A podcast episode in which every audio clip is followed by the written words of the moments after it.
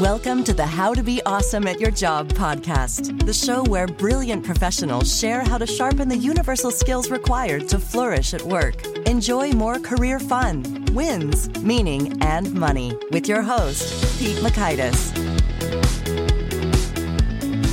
Hello, and thanks for joining us here for episode 813 with Laura Vanderkam. Laura is back with more insight on how to carve out time for what's truly important, experience more satisfaction with how you spend your time and thusly your very life. So you'll learn one, the right way to do leisure time, two, the perfect day to do your planning, and three, how to make your schedule more flexible. So if you want to check out the show notes or the transcript or the links to items we've referenced, please visit us over at awesomeatyourjob.com slash EP813 and check out some of our goodies over at awesomeatyourjob.com like transcripts and more. Now here's Laura's story. Laura Vanderkam is the author of several time management and productivity books, including The New Corner Office, Juliet's School of Possibilities, Off the Clock, I Know How She Does It, what the most successful people do before breakfast in 168 hours. Her work has appeared in publications including the New York Times, Wall Street Journal, Fast Company, and Fortune. She's the host of the podcast Before Breakfast and the co host with Sarah Hart Unger of the podcast Best of Both Worlds. Big thanks to Laura for sharing her wisdom with us, and big thanks to our sponsors. Check them out. One sponsor to check out is LinkedIn Jobs. Did you know that you can post a job for free at linkedin.com slash be awesome? And with a fresh year, perhaps you're like many small business owners looking for some fresh insight and talent to make 2024 extra amazing. Well, LinkedIn Jobs has created tremendous tools to help you find the right professionals for your team faster and free. I love how they make it so easy with their promotion and selection tools. LinkedIn isn't just another job board. No, no, no. no. LinkedIn has a vast network of more than a billion professionals, which makes it the best place to hire. Here's some fun facts 86% of small businesses get a qualified candidate within 24 hours, and small businesses rate LinkedIn jobs number one in delivering quality hires versus leading competitors. You can post your job for free at linkedin.com slash be awesome. That's linkedin.com slash B E A W E S O M E, as in you are being awesome, be awesome, to post your job for free. Terms and conditions do apply. Now, here's Laura. Laura, welcome back to How to Be Awesome at Your Job. Thank you for having me back. Well, it's so good to be chatting again. And I'm excited to dig into some of the wisdom of your latest, Tranquility by Tuesday. But first, could you share with us maybe your most favoritist discovery of the last year or two? well, I've had a lot of discoveries in the last year or two. Among other things, we moved into a very old home which was new to us, but uh, we did a lot of renovations to it. So I've discovered new things about like slate shingles. Hmm. Who knew that? this is uh, what anyone says to you. I'm, I'm sure I'm supposed to come up with some like great job tip or productivity type thing. And I'm about to say slate shingles. There's a whole art form to it. So now, is there a particular benefit to them being made of slate? Well, it's just that that's how many used to be in very old houses. So if you have a historic commission who is monitoring your oh, renovation really? moves, Ooh. then you need to uh, replicate what is there. But it turns out that when you see a gray roof that's like a slate roof, mm-hmm. often it's a mix of different colors. So it's like a mix of purple and green and okay. darker grays and lighter grays. It's really it's really kind of cool how they create the effect. But anyway, I've learned a lot of other things, but that was just on my mind because we've been doing a lot of renovations. okay. Well, that's fun. Well, also fun is your book Tranquility by Tuesday. What's the story here? Yeah. So with Tranquility by Tuesday, I realized I have given a lot of time management advice over the years thousands of people at this point have sent me their schedules. I've weighed in. And at some point, I realized I was giving a lot of the same advice that many of the things I was telling people to do were very similar, even though people's lives look very different. So I honed this down into nine of my favorite time management rules and then decided to test them out. So I had 150 people learn each of these nine rules one week at a time. They would answer questions about how they planned to implement it in their lives. They would then answer questions a week later about how it went. I could measure them on various dimensions over the course of the project. And I'm happy to report that when people followed these nine time management rules, they did, in fact, feel more satisfied with their time. And so much of Tranquility by Tuesday is about their observations, you know, what they saw as they were trying to use these rules in their lives and the successes they had, the challenges they faced, and how they overcame those. Oh, Laura, I love that so much. Getting real in terms of, okay, real people doing real stuff on a real program, measuring some things before and after, as opposed to simply pontificating. So, this is what I think is cool about time management. Well, I write self help for busy people, and you know, I don't Mhm. want to waste anyone's time. So there you go. Certainly. Well, so tell us what were the dimensions you measured and, and what are some of the results? So, if listeners, I'm hoping are already salivating, like, okay, Laura, what's the size of this prize? And uh, I'll, I'll be all ears for the nine rules once I know just how much more awesome my life and job will be.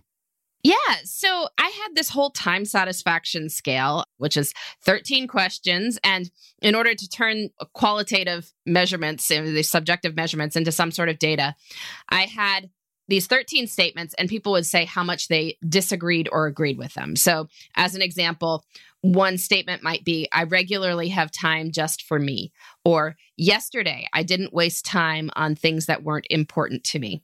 Generally, I get enough sleep to feel well rested. Yesterday, I made progress on my professional goals, things like that. And you could strongly disagree, in which case you put one, or you could strongly agree, that was a seven, or various dimensions in between, you know, sort of disagree, sort of agree, that sort of thing. And so I could measure how people's answers to these questions and several others changed over the course of the nine weeks. And on the full scale, so combining all 13 questions, people's time satisfaction scores rose by 16% over the course of the nine weeks. So 16%, looking at 150 people, that's a very statistically significant result. Mm-hmm. So, you know, maybe 16% doesn't sound huge to some people. They're like, no, no, Well, I want to be twice as satisfied. But, you know, it's like if, if you're getting 16% returns on anything in nine weeks, I think that's pretty good. Certainly. Well, and if it sticks, I mean, I'm thinking, well, if you're 16% more satisfied with your time, I mean, your time is basically your life. I was at Benjamin Franklin. Something about you know, our lives are made up of, of, of days and hours and minutes and seconds, and they all come together, and, and that's a life. So, if people are 16% more satisfied, that's like that's like a sixth of them, life or death. you know what I'm saying? We're going to do the math quickly. Well, I did check in with people a month Yeah. later and 3 Mhm. months later. And in fact, the scores were still elevated. So Certainly. they were maintaining their uh, increased satisfaction with their time. All right. So 16%, I think that's a huge lift. Nine rules, that sounds pretty manageable and sensible. Lay it on us. What are these nine rules? well, I can go straight through them if you would like. All right. The first one, rule one, give yourself a bedtime. Rule two, plan on Fridays. Rule three, move by 3 p.m. Rule four, three times a week is a habit. Rule five, create a backup slot. Rule six, one big adventure, one little adventure. Rule seven, take one night for you. Rule eight, batch the little things. And rule nine, effortful before effortless. hmm Let me know which ones you want ex- explanations for. Yeah. Well, so give yourself a bedtime. I, I think I am a believer. We've had a couple sleep doctors, and so so yeah, that's that's huge. I think do it. I'm on board. I think there's a clear why. Are there any tips, tricks, tactics that make that easier, or more effective? Yeah, I mean, the reason I chose that as rule number one is because, yes, it is obvious. And also, it's amazing how many people don't do it, right? Mhm. I saw a funny social media post today that somebody said, I would do anything to get eight hours of sleep except go to bed eight hours before I need to get up. right? And, Yeah. and it's so true. I mean, you know, people have all sorts of reasons of why they don't get to bed on time, but it is just a math problem. You need to figure out what time you wake up in the morning. Many adults, this is a set number, right? You have to get up for work, you have to get up for your family responsibilities. It's not like there's a whole lot of give there.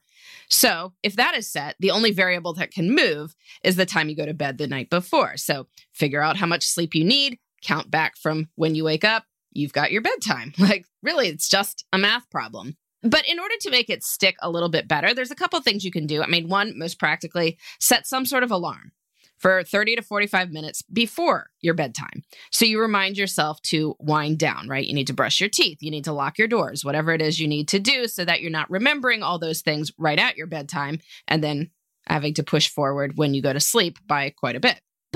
But I think the key thing, one of the reasons people don't go to bed on time is because that's the time we have for ourselves, Yeah. right? Like that's when your kids are in bed or you've done your chores or you finished your work. You're like, ah, now I can relax. Now the world is mine. I can do whatever I want. Who wants to cut that short or go to bed? And so, what you need to do is make sure that you are having adequate leisure time, adequate me time at other points in your life. And a lot of the Tranquility by Tuesday rules are aimed at doing just that, making sure that you have other cool stuff going on in your life, that you have other spots where you are doing things that you're looking forward to.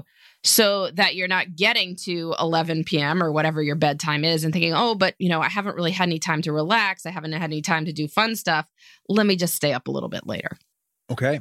Yeah, I think that's so dead on. You've nailed it.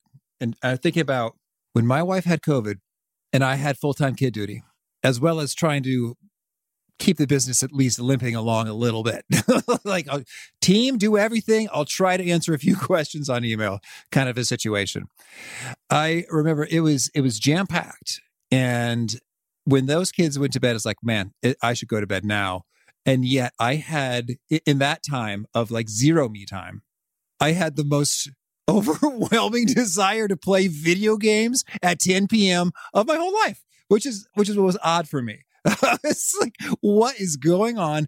And, and that is what's going on, Laura. Thank you for that. You needed that time for yourself. You needed the me time. I know. Yeah. And so maybe that made sense and it could ha- work for a week, right? While she was recuperating. But if you find yourself doing that long term, well, it's time to find some time for the video games at some other point in your life yeah. so that you feel like you get some fun. I mean, that's why we stay up late. We want our fun and don't want to be denied our fun. And the bedtime is what keeps us from doing it. We don't do the bedtime, but future us will be so much happier if we do get to bed on time.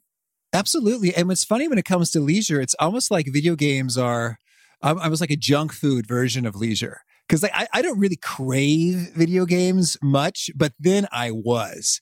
It's like I w- want to do the most, I don't know, pointless, self indulgent, low effort required of me, enjoyable thing there is, as opposed to let's have a singing lesson Yeah. right now. You, you know? Let's read Tolstoy, right? That was the other option. Mhm. Absolutely. So okay, all right. So so that's that's exactly what's going on. Give yourself a bedtime, and in order to pull that off, make sure we're building in quality leisure time and, and me time. Tell us about that when it comes to making that happen. Any parameters in terms of of how we schedule that and select what the activity is? Yeah, so there's two of the rules that I think are really getting at Mhm. this idea. One is rule number seven, which is to take one night for you.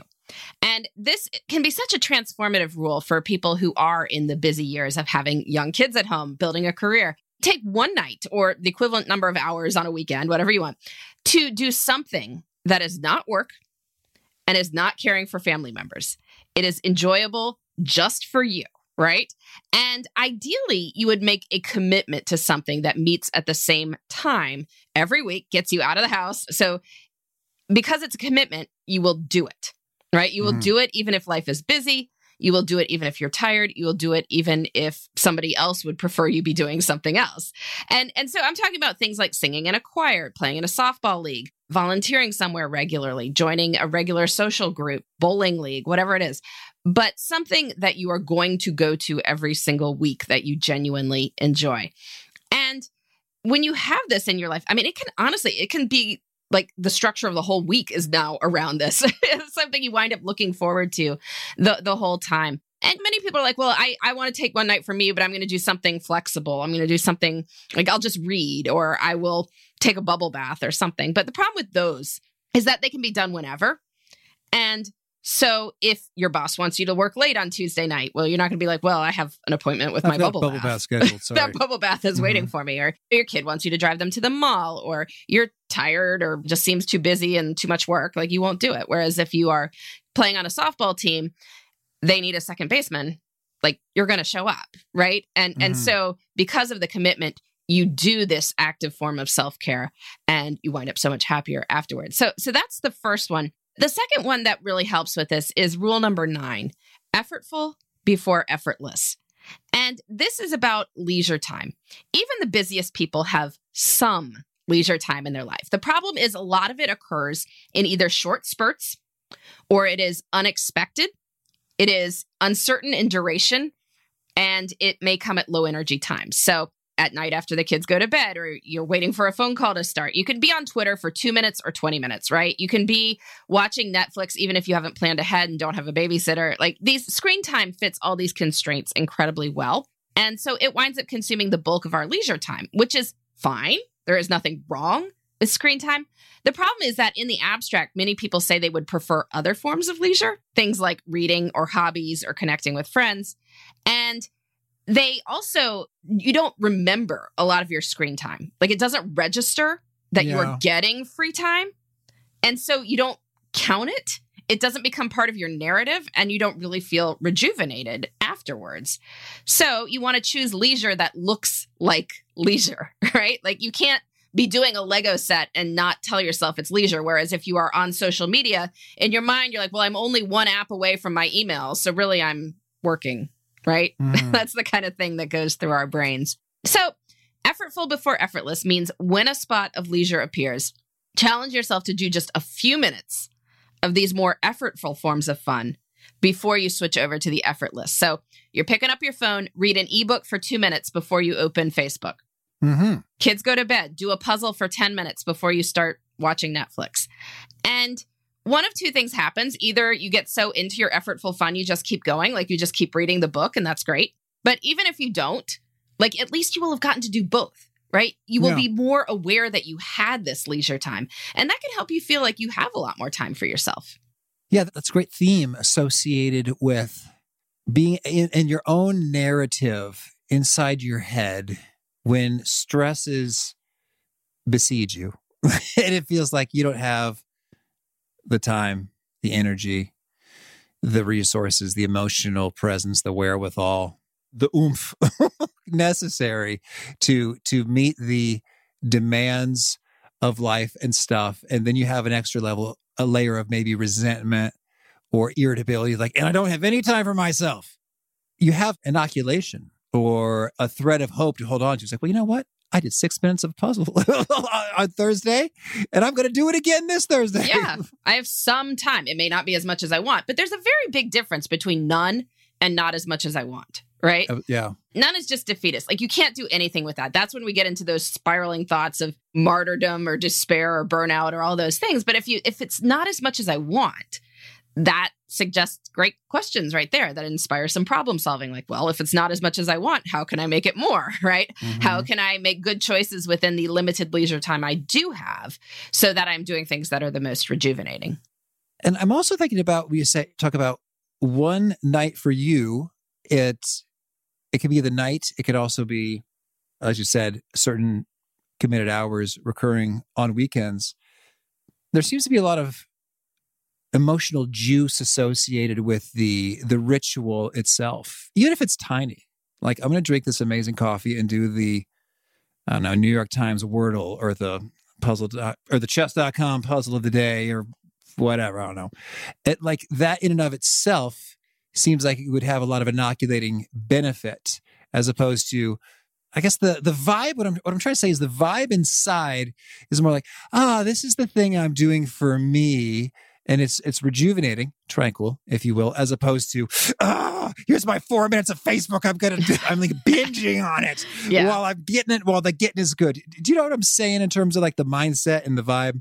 It just feels more chosen more Yes. mindful more intentional and that and that's really what uh, we're always getting at here like making Mhm. time more intentional because when it is you're more likely to spend it on things that are meaningful or enjoyable whereas when time is not intentional then you spend it on whatever is right in front of you Mm-hmm. And there could be, I think, a little bit of, a, especially for people who like being awesome at their jobs, a little bit of a guilt factor in terms of I'm I'm stealing this time for social media or whatever my low quality, effortless recreation leisure is when I should be doing other stuff, as opposed to, oh no, this is what we've intentionally scheduled, and this is the time for my puzzle or whatever, and it is right and just and proper that I engage in it, and I'm winning by doing so. Yeah.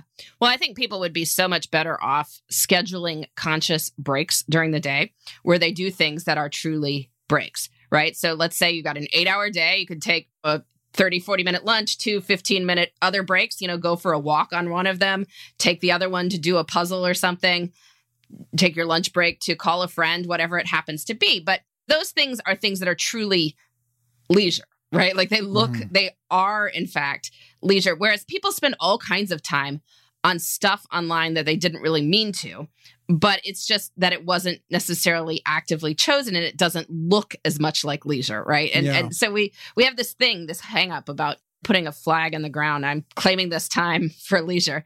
Because you know when we're we're doing things on our phones we can even claim like oh i have no time because it still looks like it's something else like we might be being productive. I don't know. Mm-hmm. All right. Well let's hear about a few of these other things. Play on fridays. What's the story here yes. So planning on Fridays is really honestly one of my favorite rules. It's something I've been doing for years. It, it's really two points. The first and the most important point is to plan. I think everybody needs a designated weekly planning time. And this is a time where you look forward to the next week, ask yourself what is most important to you in three categories career, relationships, and self. These are hopefully steps toward your long term goals, things you want to focus on in the next week. Ask where they can go. Figure that out. Look at what else you have to do over the course of the week. Figure out any logistics that need to happen. Figure out any tough spots.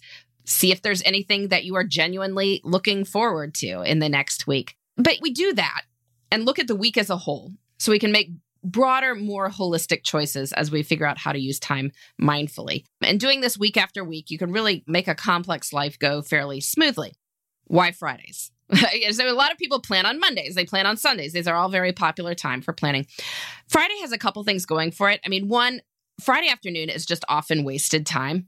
Many people who work Monday through Friday jobs are kind of sliding into the weekend by Friday afternoon. Mm-hmm. It's really hard to start anything new, but you might be willing to think about what future you should be doing.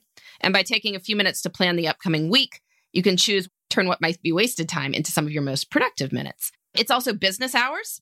So, unlike planning on the weekend, for instance, if you need to make an appointment, if you need to set up a meeting, people are more likely to respond to you on Friday than they are on Sunday most of the time. If you are managing people, they will probably respond to you on Sunday, but you should ask yourself if you really want them doing that. and then, you know, it's also, I think the biggest reason though, some people plan their weeks on Sunday nights or Monday mornings, and but even people who like their jobs can wind up with a little bit of trepidation on Sunday afternoon as they think about the upcoming week. And a lot of that trepidation is this anxiety over knowing there's so much waiting for you, but you don't know how you're going to deal with it. Yeah. Right? Like you haven't formulated a plan for getting done what you need to do. You don't have a good grasp on what you do have to do. If you end Friday with a plan for Monday, you can actually enjoy your days off quite a bit more because you're not leaving yourself hanging saying, oh, I'll have to figure that out in the future. No, you know, you know. And so you can relax. Mm-hmm. Okay. And talk about batching. Batching.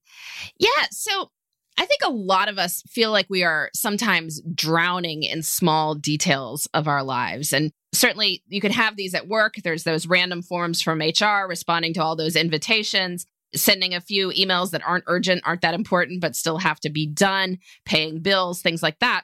We can also wind up with tons of these in our personal lives. And the more people you have in your family that you're responsible for, the more of these there wind up being, you know, filling out that permission slip, signing the kids up for X, Y, or Z, or texting a babysitter for something two weeks from now. All these things we have to do. And it can feel like it will take over your life, right? Like you're never doing anything important, but you're always busy. And the solution to this is to learn to recognize these not terribly important, not terribly urgent matters and to batch them into small chunks of time so that you can leave the rest of your schedule open for deeper work or for relaxation.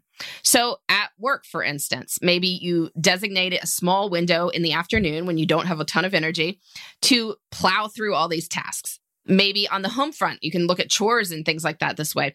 Give yourself a two hour window on Saturday where you're going to get through all those tasks you're assigning yourself for the weekend.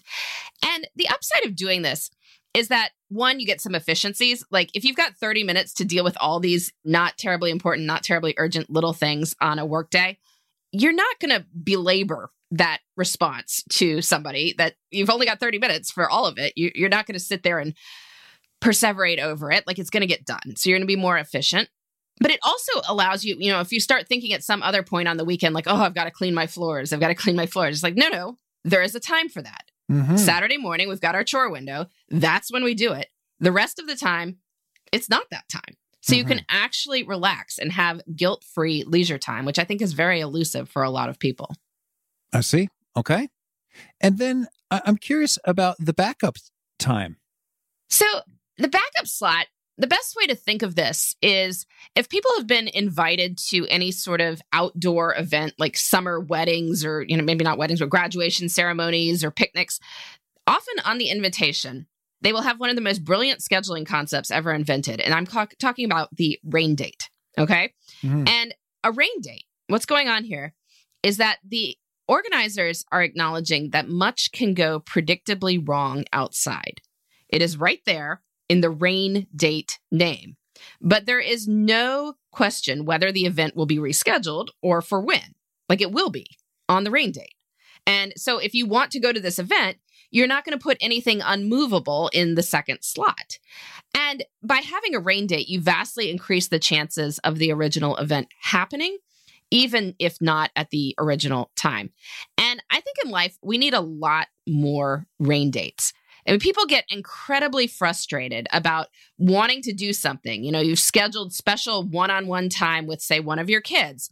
Like you're going to go to this amusement park together on the Saturday, and then it's like pouring down rain on that Saturday, or the kid is sick on that Saturday, or your spouse is unexpectedly called away to another town and you can't leave all the other kids to, to go do this. I mean, it gets very frustrating. These things happen at work too. You set up a meeting with an employee, like that's, you're going to give that celebratory feedback, tell him he's working really hard. You're so proud of him and this is great. You've got his back and people are quitting left and right. Very important to do that. And then right before it's scheduled to happen, you have a major client emergency. And of course, it gets bumped, right? That seems like the responsible thing to do, but we feel very frustrated. So if something is important to you, it doesn't just need one spot, it needs a rain date. Mm-hmm. It needs a backup slot. And I know people say, well, that sounds incredibly unwieldy. Like it's hard enough to carve out one slot for stuff that I want to do, let alone two slots. But on some level, if it is truly important to you, then that's what you need to do. But you can also approximate this by building more open space into your life in general. So, one solution many people try not to schedule too much other than their planning on Fridays right? Because then they've got space for any emergencies that come up. If it bumps something from earlier in the week, it can get rescheduled to Friday. If that doesn't work, maybe it's like two afternoons a week that you try to leave mostly open, or an hour and a half every day that is mostly open. But the idea is that if something gets bumped, it has a spot to go.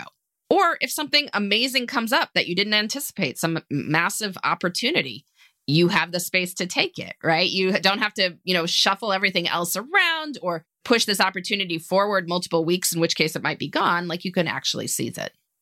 Okay. Very nice. And how about the one big adventure, one little adventure? So I have to say, this is probably one of my favorite rules. I don't really have a favorite rule. I like all of them, but this is probably a, a special one for me because I, I do think it is life changing to be in this mindset, which is that much of adult life becomes very same, very much the same day to day after a while. Like you get up, get everyone ready, you work, you collect everyone, go through dinner. If you've got kids, it's like homework and bath and put them to bed and then TV. You do this over and over again, and every day seems the same. And there's nothing wrong with routines. Like routines make good choices automatic. But when too much sameness stacks up, whole years can just disappear into mm. memory sinkholes. Right? like I don't even remember where the time went. And you don't remember where the time went because you have no good memories of it. Like we don't say where did the time go and we remember where the time went. So one big adventure, one little adventure is about making memories. Every week, you want to do two things that are out of the ordinary. One big adventure means something that takes three to four hours, think like half a weekend day. One little adventure is something that takes less than an hour, can be on a lunch break, weekday evening, just as long as it's different, memorable. And this rate of adventure mm-hmm. is not going to exhaust or bankrupt anyone. It's not going to upset the routines that exist, but it is going to make life a lot more interesting. You're not going to be like, uh, another week. Where did the week go? You're like, no, no, that was the week we went mini golfing. That was the week we tried out the new gelato place. That was the week we drove to see the colorful fall leaves at the beach. It was just something that would make it a little bit more different, enjoyable, memorable, and then time doesn't feel like it's slipping through your fingers. Mm, that's beautiful.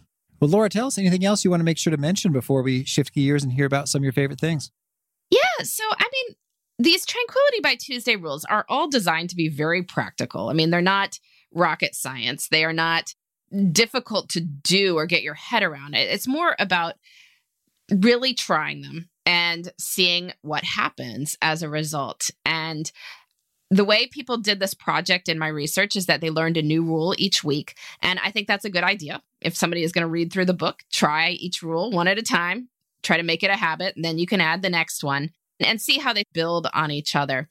But and the upside of doing this project is I am pretty sure that when you do these rules, you will in fact feel more satisfied with your time. I mean, that was the results of this 150 people I measured on these various dimensions of my time satisfaction scale over nine weeks. Like they do feel better. The rules helped. So I'm pretty sure that they will for other busy folks as well.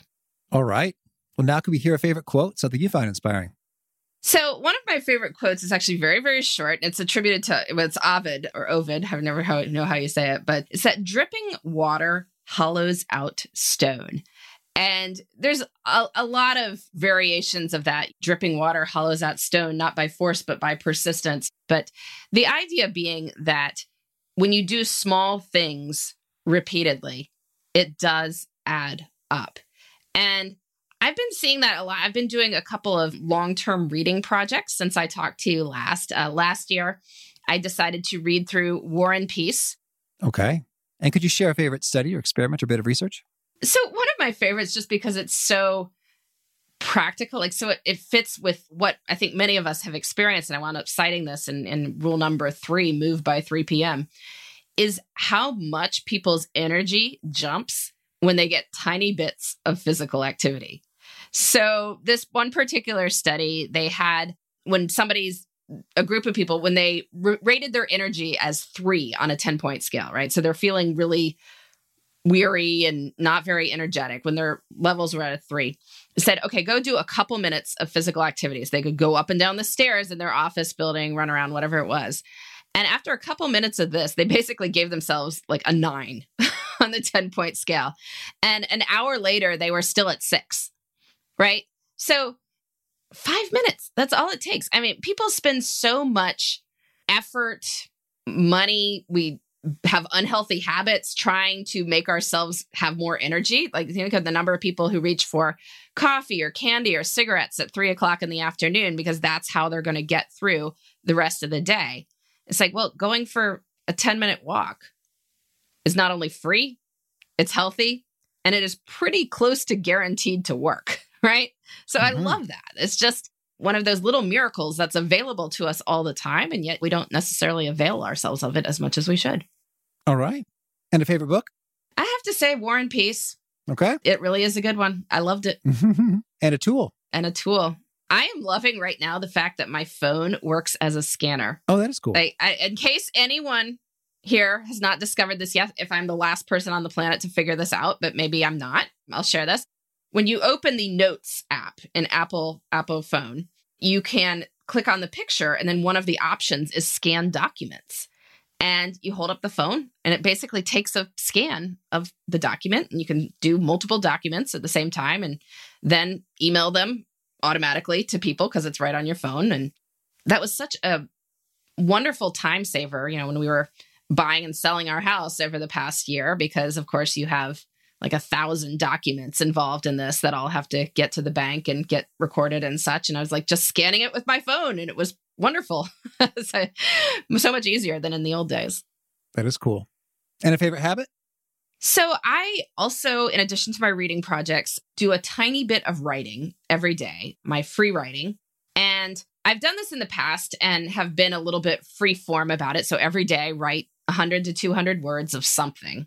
And I'm always trying out ideas, thinking what might be interesting. This year, I decided to do it a little bit more focused and intensely. So I every day write 100 to 200 words about a character in the course of one day. So it'll be 365 little vignettes about a person over the course of one day. And I'm just seeing what I do with it. It's been kind of fun. So that's uh, one of my favorite habits right now.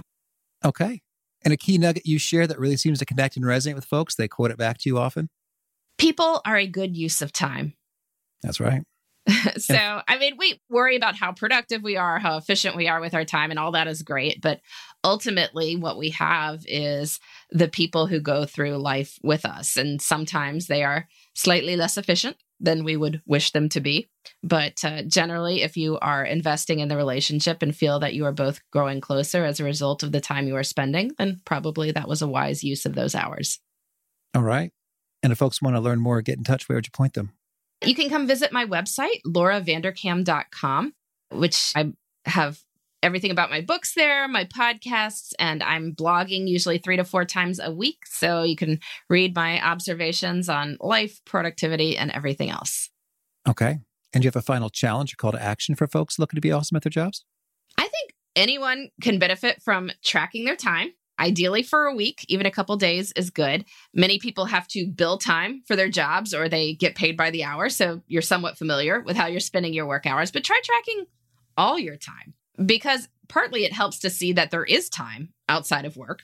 Usually, even the people who are working very long hours have some amount of time, and that can kind of change your narrative of, of time that is available to you. But if you aren't really sure what your work weeks look like, this is helpful too, because it allows you to say, well, how many hours do I tend to work? And if you know the denominator, then you can decide what proportion you want to devote to different things. But if you don't know that number, it's a little bit harder to make those choices in a smart manner. So knowing where the time goes is really the first step to spending it better. All right. Laura, thank you. This has been a treat. I wish you lots of luck and lots of tranquility. Thank you so much. I appreciate you having me back. I really appreciated Laura's perspective on doing at least a little bit of the effortful rejuvenation before you go into the effortless rejuvenation. And you might just get into a really cool groove. And that's helping. I dig it. Great stuff from Laura. Again, the show notes, the transcript, and the links to items we've referenced are at awesomeatyourjob.com slash EP813. Hope to catch you next time. And peace. Thanks for listening. To get the most out of the show, we recommend two key things. First, check out the extra resources at awesomeatyourjob.com. You can find this episode's transcript and links, as well as the perfect episode for your situation. You can search the full text transcripts of hundreds of episodes or explore episodes tagged by topic and competency covered. Second, subscribe to the podcast and get future episodes automatically. You can subscribe by telling Siri and several other smartphones and speakers, subscribe to the How to Be Awesome at Your Job podcast, or by tapping subscribe in your podcast player of choice. If you'd like some extra help figuring out podcasts and how subscriptions work, visit awesomeatyourjob.com slash subscribe for guidance. Hope to catch you on the next episode of How to Be Awesome at Your Job.